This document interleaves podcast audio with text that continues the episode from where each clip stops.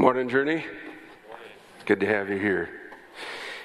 Hey, there's a something going on on the MSU campus this uh, Wednesday, Thursday, and Friday. It's called Catapalooza. Are you familiar with that? Of you? Hey, you know, it's a time where uh, maybe I should ask you have you ever been in a situation where you knew almost no one? You're away from home, uh, you're about to be in the midst of a whole bunch of people, and just didn't quite know how to function.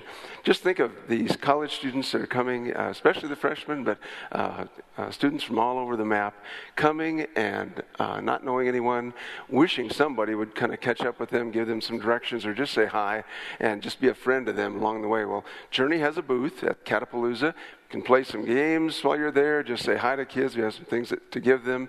And, you know, um, uh, the students that come there really do uh, need somebody to say hello and to just uh, greet them and help them feel welcome. And you, if you want to invest some time in something that would be worth it, uh, that would be a great time. It's Wednesday, Thursday, and Friday. You can sign up for any small part or larger part of time on any of those days. There's a sign up sheet out in the lobby, and uh, if you do that, you could put that on your list of something that really matters that you did this week, something you, where you invested in people's lives. So, how many of you like to make lists? We of find the list maker. Who are the list makers in the group? Okay, I really would like to see your hands one more time. Okay, yeah. See there. I want you to know those of you that didn't raise their hand, they're out there. They're out there. You know, uh, I love lists. I really do. Uh, honestly, this is an easy. Uh, uh illustration in my life. Uh, when I wake up in the morning on my day off, I'll say something in my mind. I'll kind of go, I need to make a list. This is great. And a lot of times it'll be a list of something I really enjoy doing. Sometimes there are things that obviously have to get done. But a list is your friend, folks, right? I spent about 15 years of, of my married life trying to convince my wife of the moral superiority of those people that make lists. Hasn't worked well. She does make a few lists now, but on my list is she still loves me.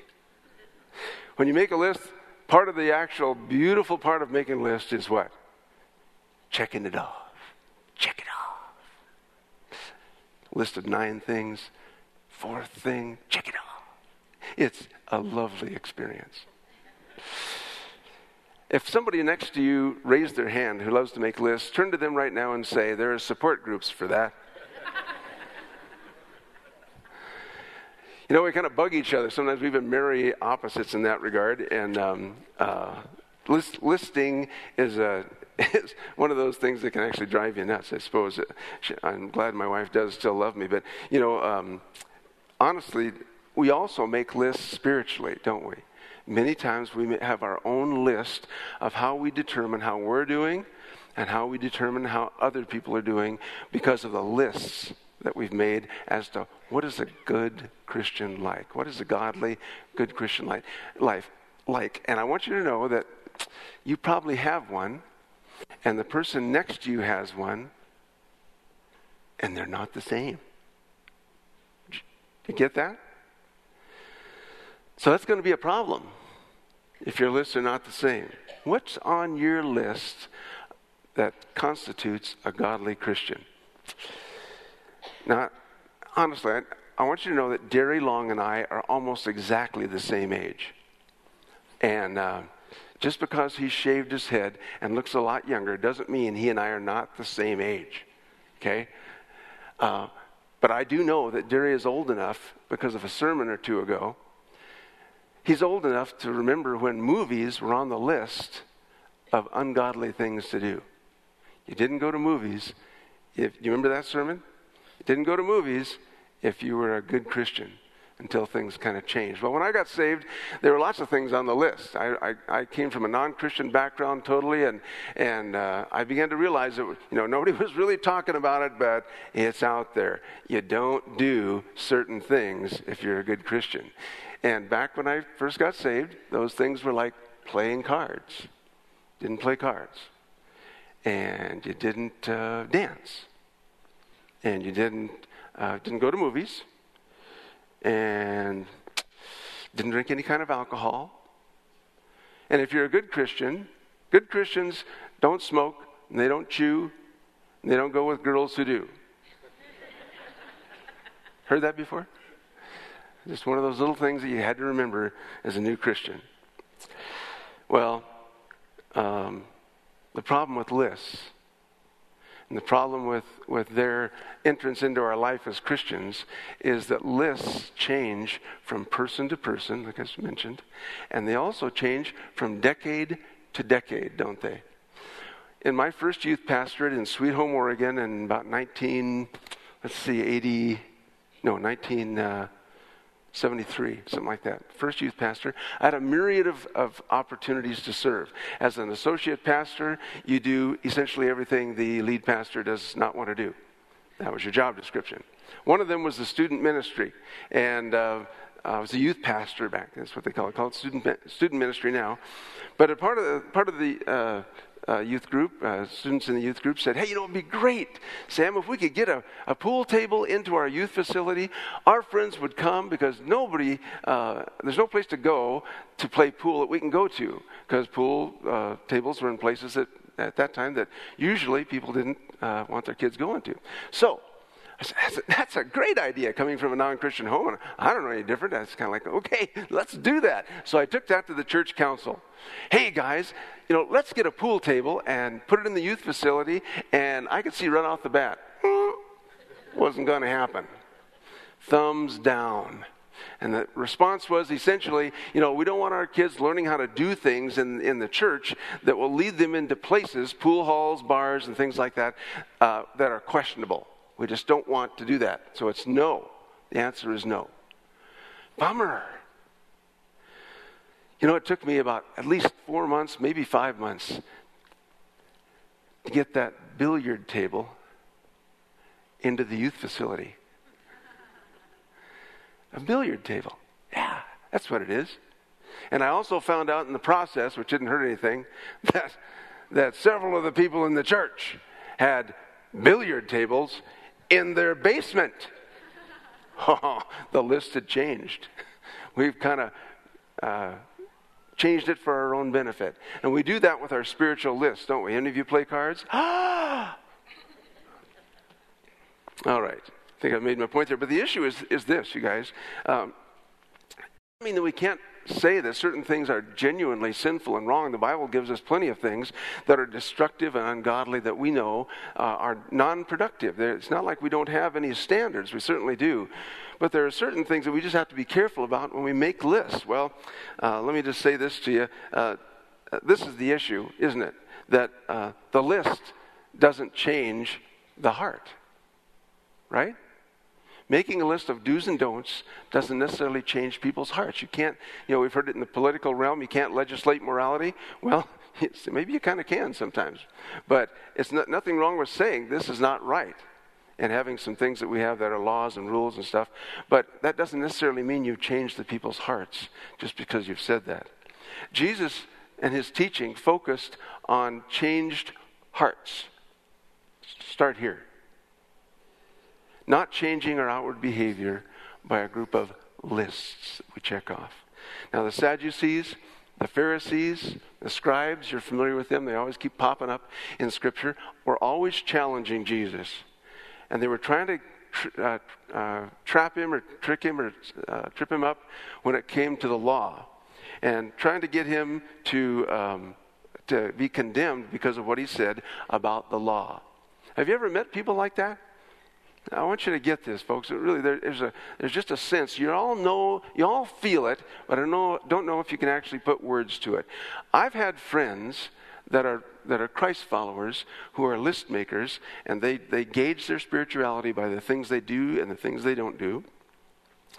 And when I'm around them, I never feel really accepted or comfortable around them because I know that I'm likely doing something that's on their list of no right? I'm likely doing something that they disagree with. And so they don't accept me. They don't, they don't affirm me. They don't try to build me up.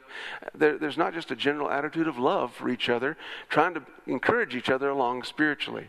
And do you feel built up or validated when you're around people like that? I don't. Or do you feel like you never quite measure up? Nice try. That really bugs me. I don't like living that way. The question is is that the way God evaluates you? Does he have his list? Oh, man. And he's got, by the way, he's got the right one.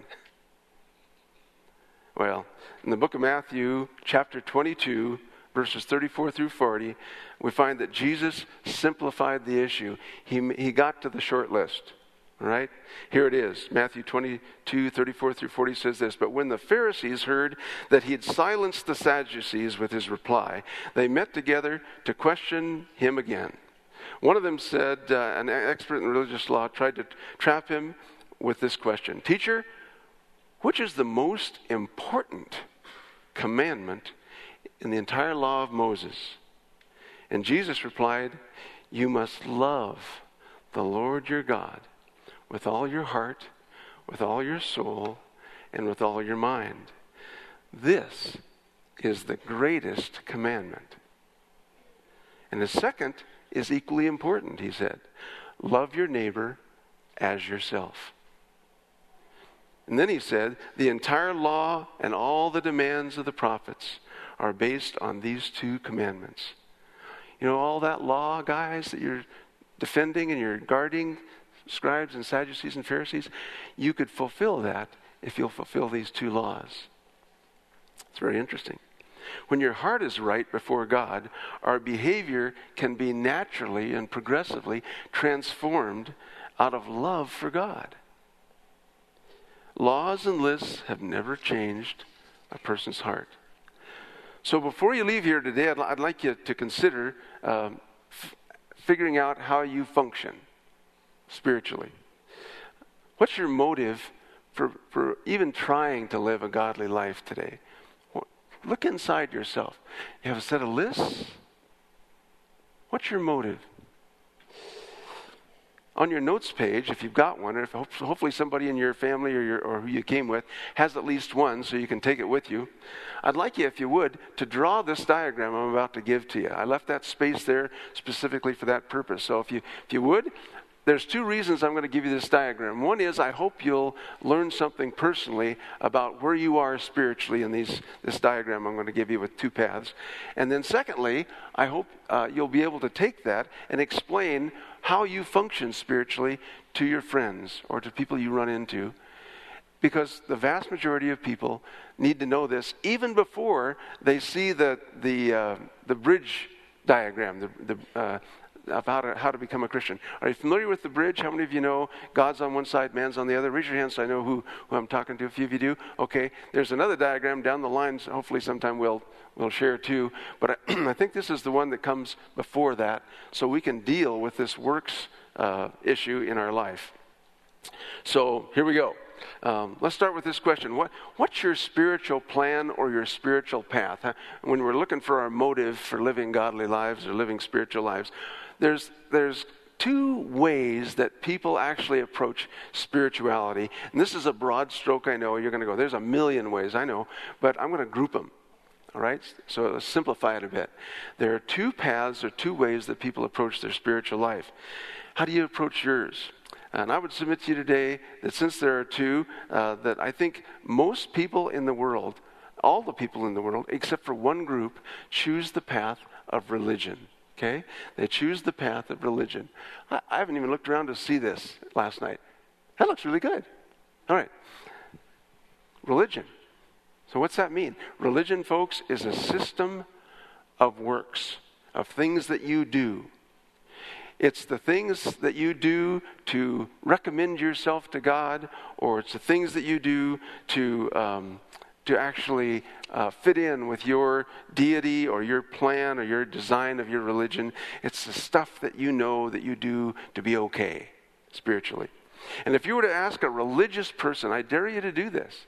If you find somebody that you know is depending on what they do for their spiritual benefit, ask them this How will you know when you've done enough works so that uh, you're going to succeed spiritually? How do you know when you've done enough of those? That's a fair question. Right? Okay. They'll likely say something like this Well, you know, I'm, I'm doing my best. I, I really am, and I, and I hope it'll be enough. I really do. I hope that what I do will be enough. The average American in our culture, uh, when I've run into them, these are, question, these are responses to that question. They'll say things like, Well, I, I think I've done more good than bad. You ever had that? Sure. And it's like God has this very large cosmic set of scales up there in heaven, and he's going, okay, uh, Bill's got this one right there. Good one, good one, good Bill. Oh man, that's not so good. Thump. Okay, well, that's a good one. Let's put some more over here on each one of you, and where he's just keeping track. Well, they may say that, but I have difficulty finding that in Scripture. But they may say also, you know, I try to be a really good person. More good than bad. I try to be a really good person. You know, I try to obey the Ten Commandments. I give to charity. I pray. I try to be kind. These are all things that people do to hopefully spiritually succeed. And if you were to ask them a little more, just press in a little more into your conversation with them. And you say, but, but what will happen after you die given this plan that you've got going here? How will you know whether you've succeeded spiritually so that in the afterlife you'll have a positive outcome? They'll often respond by saying, Well, listen, I, I don't think anybody can know that. I mean, nobody knows how you're really doing. You just do your best. You be a good person and do the right thing. And then hopefully it'll all turn out well. I always wonder if that's if that's uh, the way I want to live. For one thing, that's pretty unsure for me. The conclusion to that is this: there is no absolute assurance of spiritual success or eternal life when you approach spirituality through a religious path there is no assurance. None. Your works and efforts provide no assurance. When I was in India, many years ago, I went to India, and one of the veteran missionaries there said, You know, the goal of every Hindu person here? The goal of every Hindu person that I've ever met in India, he said, is to get off the wheel of reincarnation to just live good enough so their karma will finally get them off that coming back again and again and again, hopefully to live a life good enough to where finally they drop into the ocean of spiritual nothingness and it's over. That, that's, that's sad to me. That's hard. Well, let's look at another path. Not the path of religion, but the other path, which is taken by pretty much only one group left in the world. And that's biblical Christians. People who believe what the Bible says about how to approach their spiritual life. And that's the path not of religion, but of relationship. Relationship. They would agree that trusting in your own efforts and works has been clearly disqualified as a means of spiritual success or eternal life. Rather than a religious path, they've taken the path in the Bible which offers a relationship with God. They would say, rather than trying to recommend themselves over and over again uh, with how good they can be or what they can do, they put their faith in what Christ has already done. He's done that on the cross. You sang about it over and over this morning. It's over because of the cross. Two paths are represented I mean, the relationship in two paths are represented well in 1 John 4.10. I don't have this on your notes, so if you just want to write the reference and look at it later, it's a terrific verse. This is real love. Not that we loved God, but that He loved us and sent His Son as a sacrifice to take away our sins. The sacrifice of Christ has taken away our sins. Biblical, excuse me, biblical Christians ask God to forgive them. One, they put their faith in Christ's death on the cross as a punishment for every sin they have ever done and every sin they will ever do. Two great things result from that, folks. One is a relationship has begun with their Creator. They have been restored, or the great word reconciled, with their Creator. They've been brought back. That word reconciled means two people that were enemies, that were battling each other, that were rebel- rebelling against each other, have now come together again in friendship. Reconciliation. You've been reconciled with God, and th- there's been a change of heart. I no longer stiff arm God, but I welcome God, and I serve Him because I love Him. The second thing, good result out of that coming to know Christ, is that they, they Christians or people that have come to know Christ, according to the Bible, have the ability to live out what Jesus asked them to do because they've been given the power of the Holy Spirit. God's Spirit comes and empowers you to live a life to actually fulfill that first and greatest commandment and the second one as well love the Lord your God. Love others as yourself. You have the ability to do it because of what God has done, what God is doing in you. You have the ability to do it. What about that assurance thing? On this path, what about the assurance? You know, this refers to the questions of can I know if I'm really spiritually successful? How can you know if you're right with God? Uh, can you know if you're going to heaven? People ask that. People think that. And if you talk to them about it, they will generally be interested in that. What do biblical Christians do when it comes to assurance? Well, 1 John 5 11 through 13 says this. And this is what God has testified. He has given us eternal life, and this life is in His Son. Whoever has the Son has life. Whoever does not have God's Son does not have life.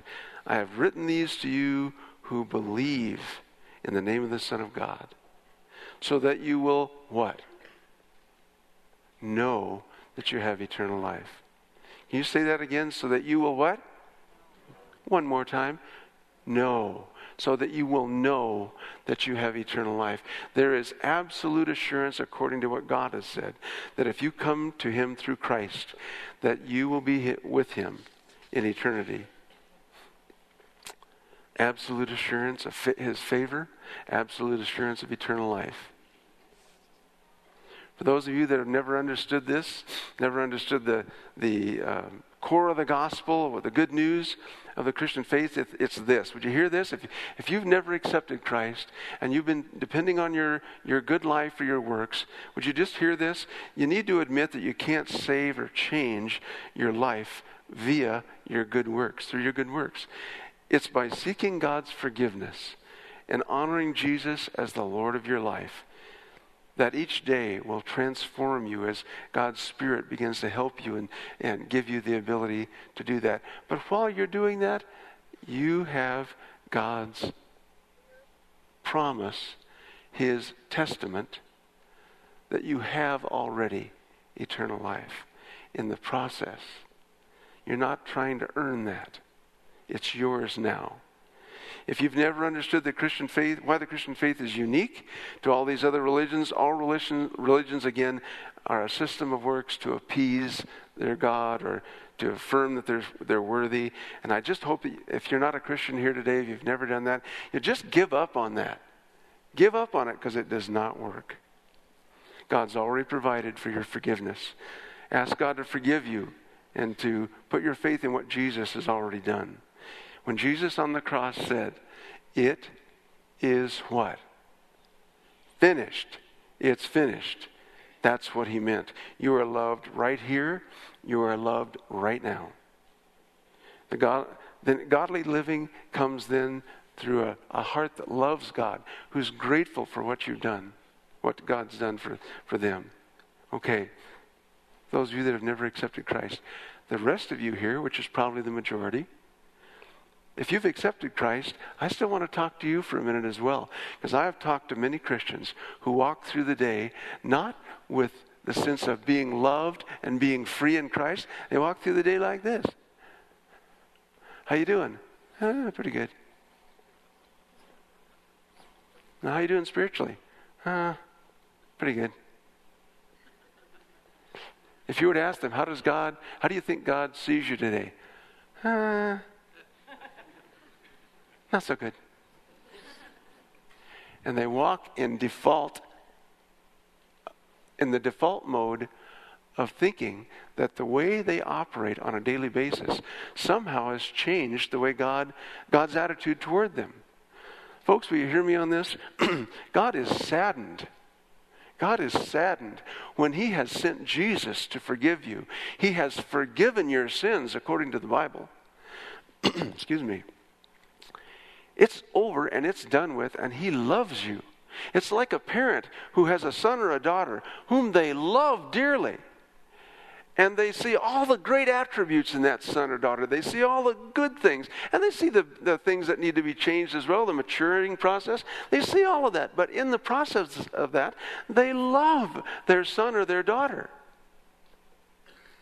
And then that son or daughter moves into like pre adolescence or uh, the teen years, adolescence, and they begin to buy into something.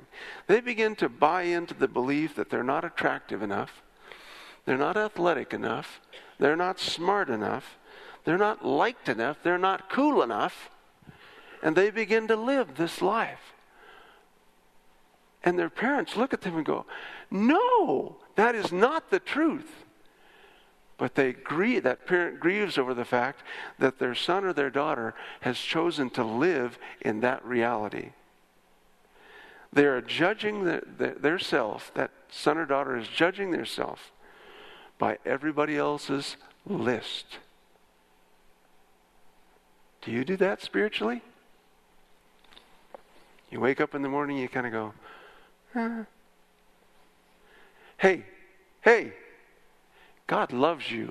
He has done all that He knows He can do to prove that to you, hasn't He? Okay, follow my finger. Okay, thank you very much. Okay? He has done all that He can do to say to you, I love you, and everything's going to be okay. God loves you, and by your faith in Christ, those of you that accepted Christ, He has forgiven you. He has forgiven you. You are acceptable to Him. He is delighted in you. And you break out your list and go, yeah, but. Ditch the list when it comes to the way God feels about you. I'm not saying don't mature in Christ, and I'm not saying that we shouldn't, you know, move ahead spiritually. Great. But in the process, come on. Okay? You are loved. You wake up in the morning loved. You wake you, you go through the day loved. You get to bed and you pull those covers up and you're loved. You get it? Please. Ditch the list. If you want to move ahead spiritually, great. One of my favorite verses is John 5 24 when it comes to this issue. Listen to the words of Jesus to you, to you, all of you. I tell you the truth. Those who listen to my message and believe in God who sent me have eternal life. You're already in it, folks. You're in eternal life. If you love Jesus and you've uh, trusted Him for, your, for the forgiveness of your sins and you want to do the right thing, the list is not, the list is out here. It's gone. Then he says, they will never be condemned for their sins, but they have already passed from death to life. You're already there. Just like that parent, I would say to you, when you look at your kids, think of how God looks at you and say, you know, they're not buying into the right reality. So I would like you to buy into this reality today. You are forgiven. God loves you, and it is finished. I don't care how you feel today, nor does God. The reality is, God has forgiven you. He loves you. And whether you've been parented poorly or you've had some terrible experiences that causes you to think, yeah, but I'm still not good here and I'm not good here, I'm not good here. irrelevant. Live in the reality of what this verse says to you. You are loved. You've been passed from death to life. Would you set your things aside for a minute? Just think about this with me, would you? Kind of bow your heads and close your eyes and just take a little time with God, just you, you and Him. Some of you may well have more trouble believing this than others because of the way the world has dished it out to you. But I'm saying to you, you are no different than the person next to you who may have had a very easy, much easier life and has, has an easier time believing that God loves them. I'm saying to you that both of you have to make a decision to believe what God said. You have to live in that reality. Is there a person here today that is a Christ follower who would say, you know, uh, I've accepted Christ. Uh, I really do trust uh, His death on the cross for my sins, and I'm I'm wanting to uh, believe that that He loves me and that my sins genuinely are forgiven. But boy, I have a I just have this list or I have this attitude of self condemnation or things really aren't that good. And, and you know, folks, things can be very, very difficult in your day. And you can still know that you are loved by God and that God stands with you in those situations. But I'm concerned this morning that you would just admit to yourself, hey, um, with your heads bowed and your eyes closed, uh, man, I, I want to make a decision today to live in that reality. I want to choose to believe, to put my absolute trust in what God has said that I have passed from death to life. I am genuinely forgiven and dearly loved here this morning. And I will be when I walk out of here. And I will be from now until I see Him face to face.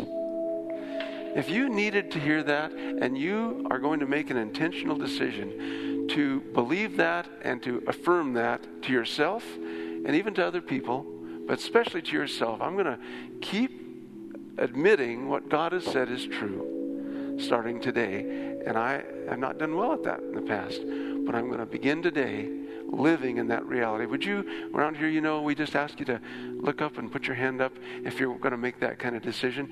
If you'd like to say, I'm going to do that today, would you just put your hand up and look up at me and say, I'm going to do that? God bless you. You bet. Absolutely. Yes. Yes, I see those two. Yes. Anybody else? You betcha. Absolutely. You bet. Anybody else? You betcha. You're going to make that decision. I'm going to, I'm going to believe God I see those hands. And the cool thing is, you betcha, God sees those hands. I believe that. It's between you and God. The fact that I saw it is good in that you've made a commitment and you know you've said uh, by the raise of your hands, I want to do that. The key then is to say, I'm going to walk out of here with God knowing that that is true. That is my reality. Then there are those of you that, that may be here this morning that maybe this was kind of a new thought to you, new information about, hey, I, you don't just try to be good and try to be good. You have this list of good things that you do, and hopefully someday God will pay attention to that and you'll be okay when you die. But uh, you've never actually accepted Christ as your Savior. But this sounds pretty good.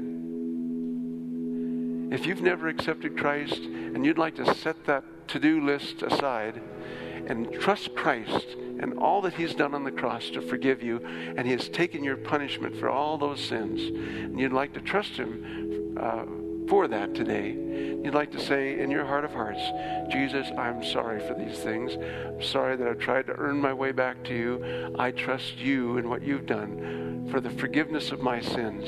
I trust you and what you've done for my path and my avenue, not only to my relationship with God, but to being in heaven someday forever. If you'd like to do that, just put your hand up and look up at me right now, if you would. I'm, by saying that, you're just saying, I'm going to do that today. I'm going to trust Christ as, as the one who's taken the punishment and has done everything that needs to be done. Just raise your hand and put it up. Lord Jesus, I thank you for being able to know that you are not a liar. And in spite of how we feel at times, in spite of the way our day is going, Lord, I pray for every person here that they would be able to believe that you love them in spite of that. That it's all over with, and that you walk through that hard day with them. Thank you, Lord, for making us your children. Thank you for believing in us, for giving us the opportunity even to respond to you. Thank you for your ability to tell us that grace means that we do get what we don't deserve. Thank you for your grace. We love you for that. Thank you, Jesus, for providing that grace for us. In the name of our risen Lord Jesus, amen. Amen. God bless you guys.